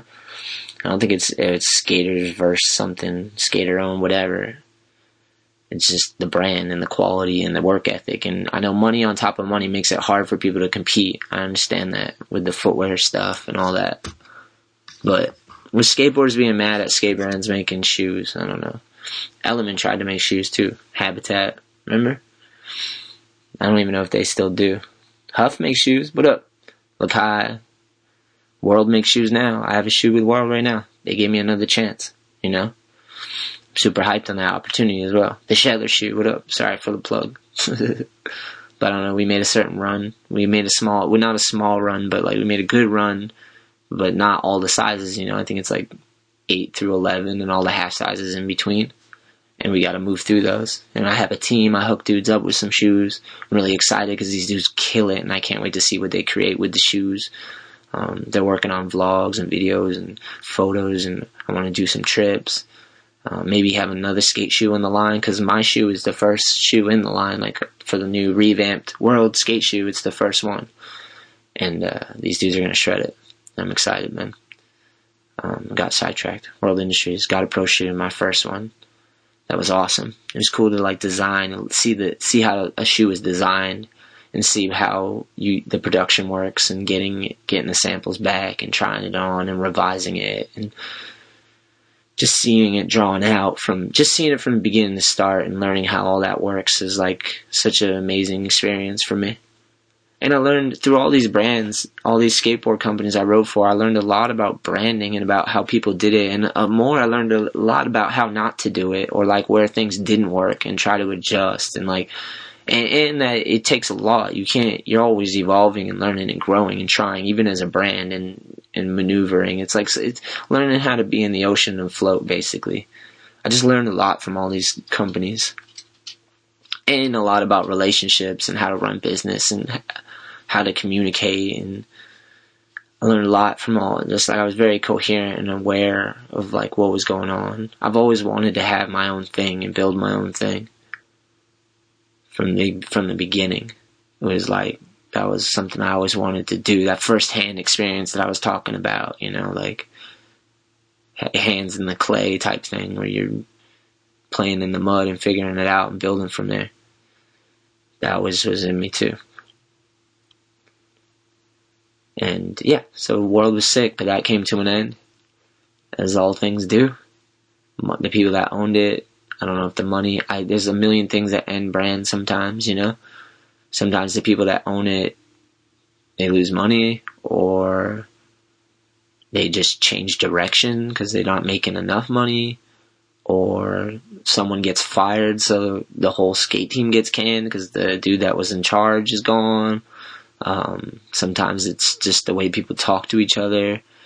Um, people think they can hire someone else that might do it different. Like, for whatever reason, there's a million ways. Uh, I'm not even really sure what happened with World. I knew we were doing a great job though. The marketing was on point. We had a solid team. We had fucking great product. The shoes were crushing. The boards, are obviously, it's what it's the the graphics were fire. What up, Dean? Dean was doing all the graphics. Uh, shit was amazing. Used to work at Disney. So like I know the quality and everything was there, you know? And, and at the same time too, I remember there's a weird thing with World. People just, it was hard to get them back into like shops and stuff. People were on the fence because it had been bought and sold, you know, like, um, so yeah, that first attempt didn't work. And is what it is. And we had to figure out what to do, sink or swim type situation, you know, but luckily I was saving money. I always I was always saving money, so I had some money saved up, and uh, put that into all I need. Even in we started in the recession, you know, but I had this chunk of change. Uh, I don't even remember how much it was. It wasn't that much compared to like I don't know. It was enough to get me off the ground, you know what I mean? To like trademark and own my brand, to start all I need and just have it and get the first run of stuff going and just enough. It was like just enough. I I love this saying. I heard it in a song. It was like I think it was a Fifty saying. It's like I tighten my belt before I beg for help. just meaning like to have grit. You know what I mean? Like he's just he's gonna earn the shit. Like um, but it was just enough, just enough to like get me going, man. I was fucking and uh, I could have put it into my mortgage, which I should have, but I would just trust him. I was like, I'm gonna trust my work ethic, and I'll start at the bottom, like whatever, whatever. I didn't like. I only had dishwashing jobs, so I was prepared to go back to dishwashing. You know what I mean? If there's no jobs out there, and I and I wasn't even aware like of the skills I had. I knew I could like I could do Photoshop, Illustrator, like I have pretty decent communication skills, like um, I, I had a lot of skills, but I wasn't aware of them because I didn't go to school and no one like told me that they were actual things, you know, like, I don't know. I just, all I was like, I dishwashed and I fucking skateboarded, you know, so I'm like, I'm figure out what I'm gonna do, you know. I got a temp job, went to a temp agency, and they got me a job bouncing tires. So 18 wheelers come in and they're just stacked with tires, crisscrossed all the way to the ceiling and someone's got to pull those tires down and climb up the tires, pull them down from the top, unravel them, bounce them, and roll these fucking massive tires, all different sizes, for hours. To another dude at the other end who's stacking them in fours, stacking them in eights. And then the forklift comes, take the tires. It was so brutal, man. I basically they hire these temps to do all that work, and then the people that get the full time jobs, they drive around on the forklifts and just put the pallets up on the shelf, and it's just like a revolving door, man. And uh, I worked there for a couple weeks, dude. I just did it day and day, day, and like fucking gnarly. The dudes are like bouncing wheels at me all crazy, like hitting me in the shins, knocking me over. Dude is like doing it twice as fast, like trying to fuck me up on purpose. I don't know if they're trying to get me to quit, but I don't quit apparently at things. So I just kept doing it. They wanted me to go full time, but at this point I like smoking weed because I had vertigo for a while. When I, I got vertigo when I was on World, couldn't like couldn't skate for months, man. It was like six months of my life. And I was nervous because the world money was gonna go because they say like in a contract if you don't skate for six months, we can like change the contract, you know, like and so I had vertigo and then smoking weed helped it. Mike Franklin, what up, Frankie? Miss you, baby. Uh, he was like, smoke some weed. I tried everything. Doctors, fucking, the needles they stick in you, um, steroids. everything. They gave they gave me everything. I tried it all and wouldn't get rid of the vertigo. It was gnarly, and I couldn't skate. And uh, so funny. And I wasn't smoking weed this whole time because I'm very cheap, I guess, or not cheap, but um, it's a difference. See, I'm being careless with my words because I'm not cheap. Um, I just like to save. I pick pennies up off the ground because I value money. Because people go to war and die for money. That's what we think money defines who we are. You know what I mean? Like, so I pick pennies up. If that's where we're gonna say our life is worth, are those pennies. I'm picking those pennies up. That's what I am. I don't know. I don't know if that's cheap, but I don't like to spend money on. I try not to spend money on stupid shit. Um, but there's times when you gotta spend money. You know, like I learned that. You gotta spend it on things that are gonna help your business grow. You gotta spend it on um, things that'll make your life easier. You know, you gotta spend it on investments and things you love. Sometimes it's just joy and an experience. Um, with someone, you gotta spend money on that stuff.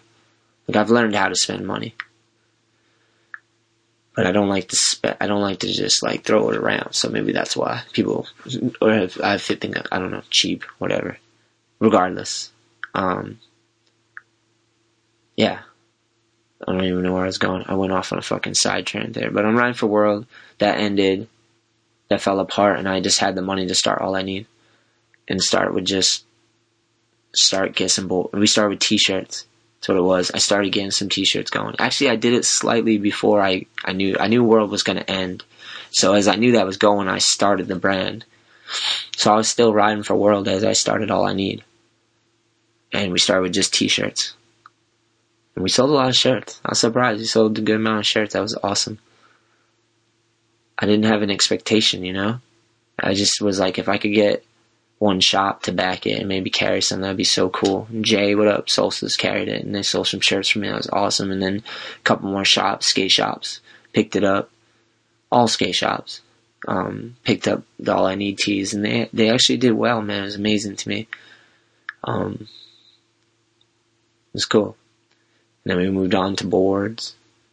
We got I had a skate team the whole time. I picked like young dudes that I just liked.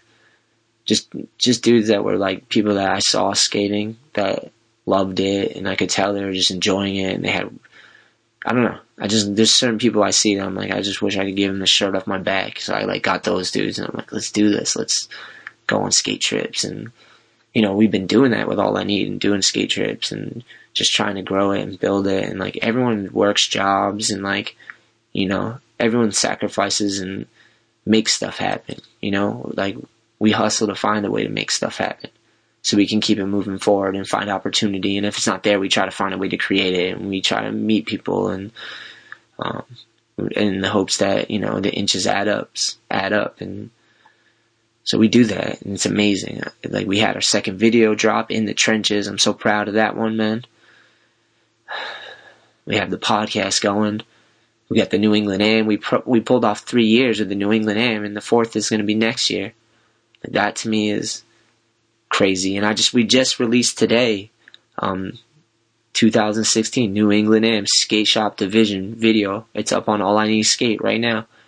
Uh, crazy how many shops came, how good people are. Do you watch that video, man? Fucking people fucking kill it, dude. It's crazy. The New England Am happened because I saw that. I was like, Skater's Edge, The Edge, in Taunton, Mass. I just saw people coming from all over, and there's so many good people, man. There's a skateboard community in New England and beyond, and I don't know, it's crazy when people come together, man. That's why I just created. I'm like, I don't care about, I don't care. Let's just do it. There's too many good people to not throw this. We did all the divisions, 14 and under, 15 and over, and skate shop division. And this year we even had the Snowman Bowl, which was insane. And all of them, all the divisions, killers. People showed up. It was sick, man. Uh, yeah, check that out. I'm really hyped on that. I think we posted on Instagram as well today. Um, yeah, I guess we're in present day now. I'm sure I missed a million things, but it's too much, man. There's like a lot of sad, traumatic shit that I could bring up. I'm really trying to get past my past so I can be where I'm at, and I'm trying not to worry too much about the future. I, I think about the future, but I'm trying not to stress and unnecessary worry. You know, like deal with the present moments and what I can control, and be optimistic about the future. Being cautious, a little cautious. Always can't hurt. Um, so yeah, and I just put out two vlogs, like I was saying in the beginning of the show. And in my second vlog, um, I talk about my mom's thing. It happened, literally happened while I was driving back from the skate park. I get the phone call, and uh, yeah, it was like my sister, and she, uh, she, but I didn't know it was my sister. I thought it was my niece because my sister sounds like her daughter, you know. So I get a phone call. They call me a couple times while, while I'm filming in the skate park. I was filming with Gavin Nolan. What up, man? Gavin McNolan. Um, at the edge, and I, my, my phone kept ringing. I just let, let it go. It was my nana. I was like, oh, she's probably just saying, calling to say hi. I'll call her when I get out of here. Then my sister, Heidi, and then what I thought was my niece. And I finally went outside. I'm like, I gotta check this out. My phone, my phone's blowing up, and uh, I pick it up. And it's my, you know, and they call. And I think it's my niece, and but it's really my sister. And she's like, "Mom's dead." And I'm like, this is a couple days ago. Like we're in present time now. This is a couple days ago. And uh I think it's my niece, so I'm like, what, my sister? Like what? What? And then the fucking phone cuts out. And I'm fucking in the parking lot and I'm just like I'm in that finding Dory moment again where there's no the phone I'm trying to call back and I'm panicking and I'm I'm like the world has fucking fallen out, you know? and there's nothing. It's just lasting. This moment's lasting far too long, and it's fucking silent. And I'm panicking. I finally get a hold of my sister, and she and she's like, she's like, no, it's me, Heidi. Mom just died, or she's dead. She's like screaming at me, and I'm like, oh my god, like what are you talking about? And this is crazy because like my mom. As I was talking about her in the beginning, she lived a crazy life, man. Bad things happened to her she made a lot of mistakes, you know, but she's just a survivor and she was still trying. She was like working on finding a way to like be happy and make it in this life. And, uh, she made a deal with her, her, um, with her cousin was that he, she would take care of him, you know, and they'd have life insurance and that, cause he was, he, he had issues. I believe he served and he had issues and he wasn't going to live long. And they made a deal that if she would watch him and take care of him until he goes, there's a life insurance. And he passed. Uh, I don't remember what it was. It was like something of the liver, you know, and he passed. And my mom had just came up on like 150 grand. And she was gonna, she just like, she called me crying one day. And she was like, scared she's like, I'm gonna lose my disability, my section. It took me 20 years. She said it took her 20 years to get Section 8. And so I'm like trying to talk my mom down. I'm like, look, look, look, look. Cause I'm trying to figure it out, you know, and I'm, in my head, I'm freaking out too. I'm like, I don't fucking know, like, maybe, you know what I mean? Like 150 grand sounds like a lot of money, but really it's like, how do you like it's she can't work. She's been dis- on disability. She broke her fucking leg and all this shit and always walks with a limp and like mentally she had been five kids drug abuse like mentally there's no way she could like hold the job down like far too gone for that. And uh I'm like yeah you could go through 150 grand quick and you're not gonna have work like you're not gonna be able to work like so like I'm freaking out. But her and my sister were like, my sister was like, yeah, let's move to Maine and buy some property with the money. That was my mom's like thing she came up with. Like, I'm gonna buy some, buy a piece of property in Maine because her mother did that. My nana. What's up, nana? When the kids go up to the house in Maine, you know, once a year, some of them can make it. Can not everyone always makes it. Sometimes it, in the younger days there's fights and crazy shit, but like that's like the spot. My nana and Bill, my grand my grandpa Bill, they have like their plots up there and all that. So I've been going there for years. and I missed years too. You know, I didn't go certain years, but so my mom wanted to basically have that, so she had a chance. And my sister and her literally signed papers on a house, and then that call comes, and it's like mom's dead. Like after like and that's what I've been dealing with recently. And I'm like emotionally, like, I'm just like, at the, I just wanted to have a, te- I just wanted to testify today. That's why I recorded this because it's just I I want to get that backpack of bricks off, you know, like when I was younger, when I locked my mom in the basement with Lionel or whatever the fuck his name was, just being able to talk and get it all out and say it out loud. So that's what today is all about, and I don't know. But yeah, so this is like my Christmas. What's today right now? It's December 27th. And this happened like a few days ago. And I don't know. I'm still fucked up. I cried more than I ever cried. We had to go to the funeral and see and I saw my mom like passed away. And like all my sisters and brothers, everyone made it. I was like super proud of that. My sister Heidi, Patty, Leah, Sammy was there, my aunt Tina was there. That was amazing. Uh, it was just like a full house, man. It was sick. Patty, it meant a lot to me that everyone Jade was there, Devonte, my niece and nephew, and Aubrey. Like I saw them after. It was just it was awesome that everyone came together to like try to resolve this and figure this out. Meant a lot to me because like it's hard. It's hard. We're we're all over the place, you know. Sam, my brother flew out from Australia. He's helping out fucking more than you know with this whole situation, man. My brother's like, I'm like in awe of my brother. Like, I don't know. I'm amazed at how he turned out. Like, he's just like, he's calm, cool, and he's got it, you know? He's, he's what we need to be, you know? Um, I don't know. I think I'm done, but I just want to say, um, thank you for being part of this whole fucking podcast and I'm gonna keep going with this podcast because it's awesome. It's, it's been life changing. It's been a healthy outlet.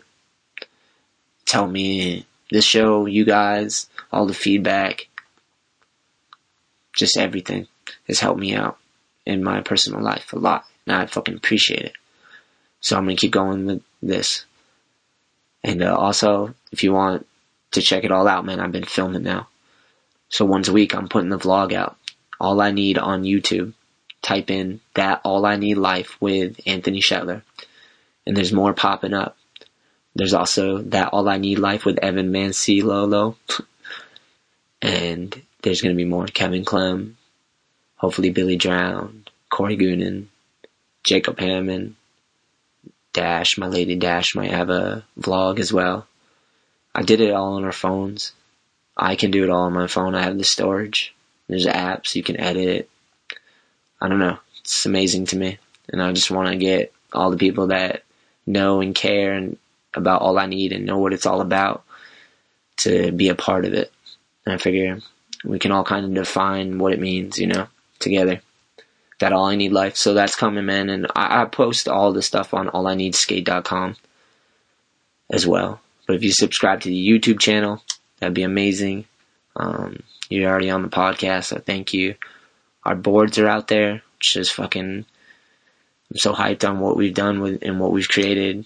Peter James Glenn has drawn, hand drawn original ideas and created some amazing graphics on our decks. It's been it's been a trip, man. And we have more coming. In the apparel, I make the apparel right here in Taunton, Mass. Um, we do all the screen printing and embroidery. Um, I know because I work there. It's warehouse space. Like I hands on, man.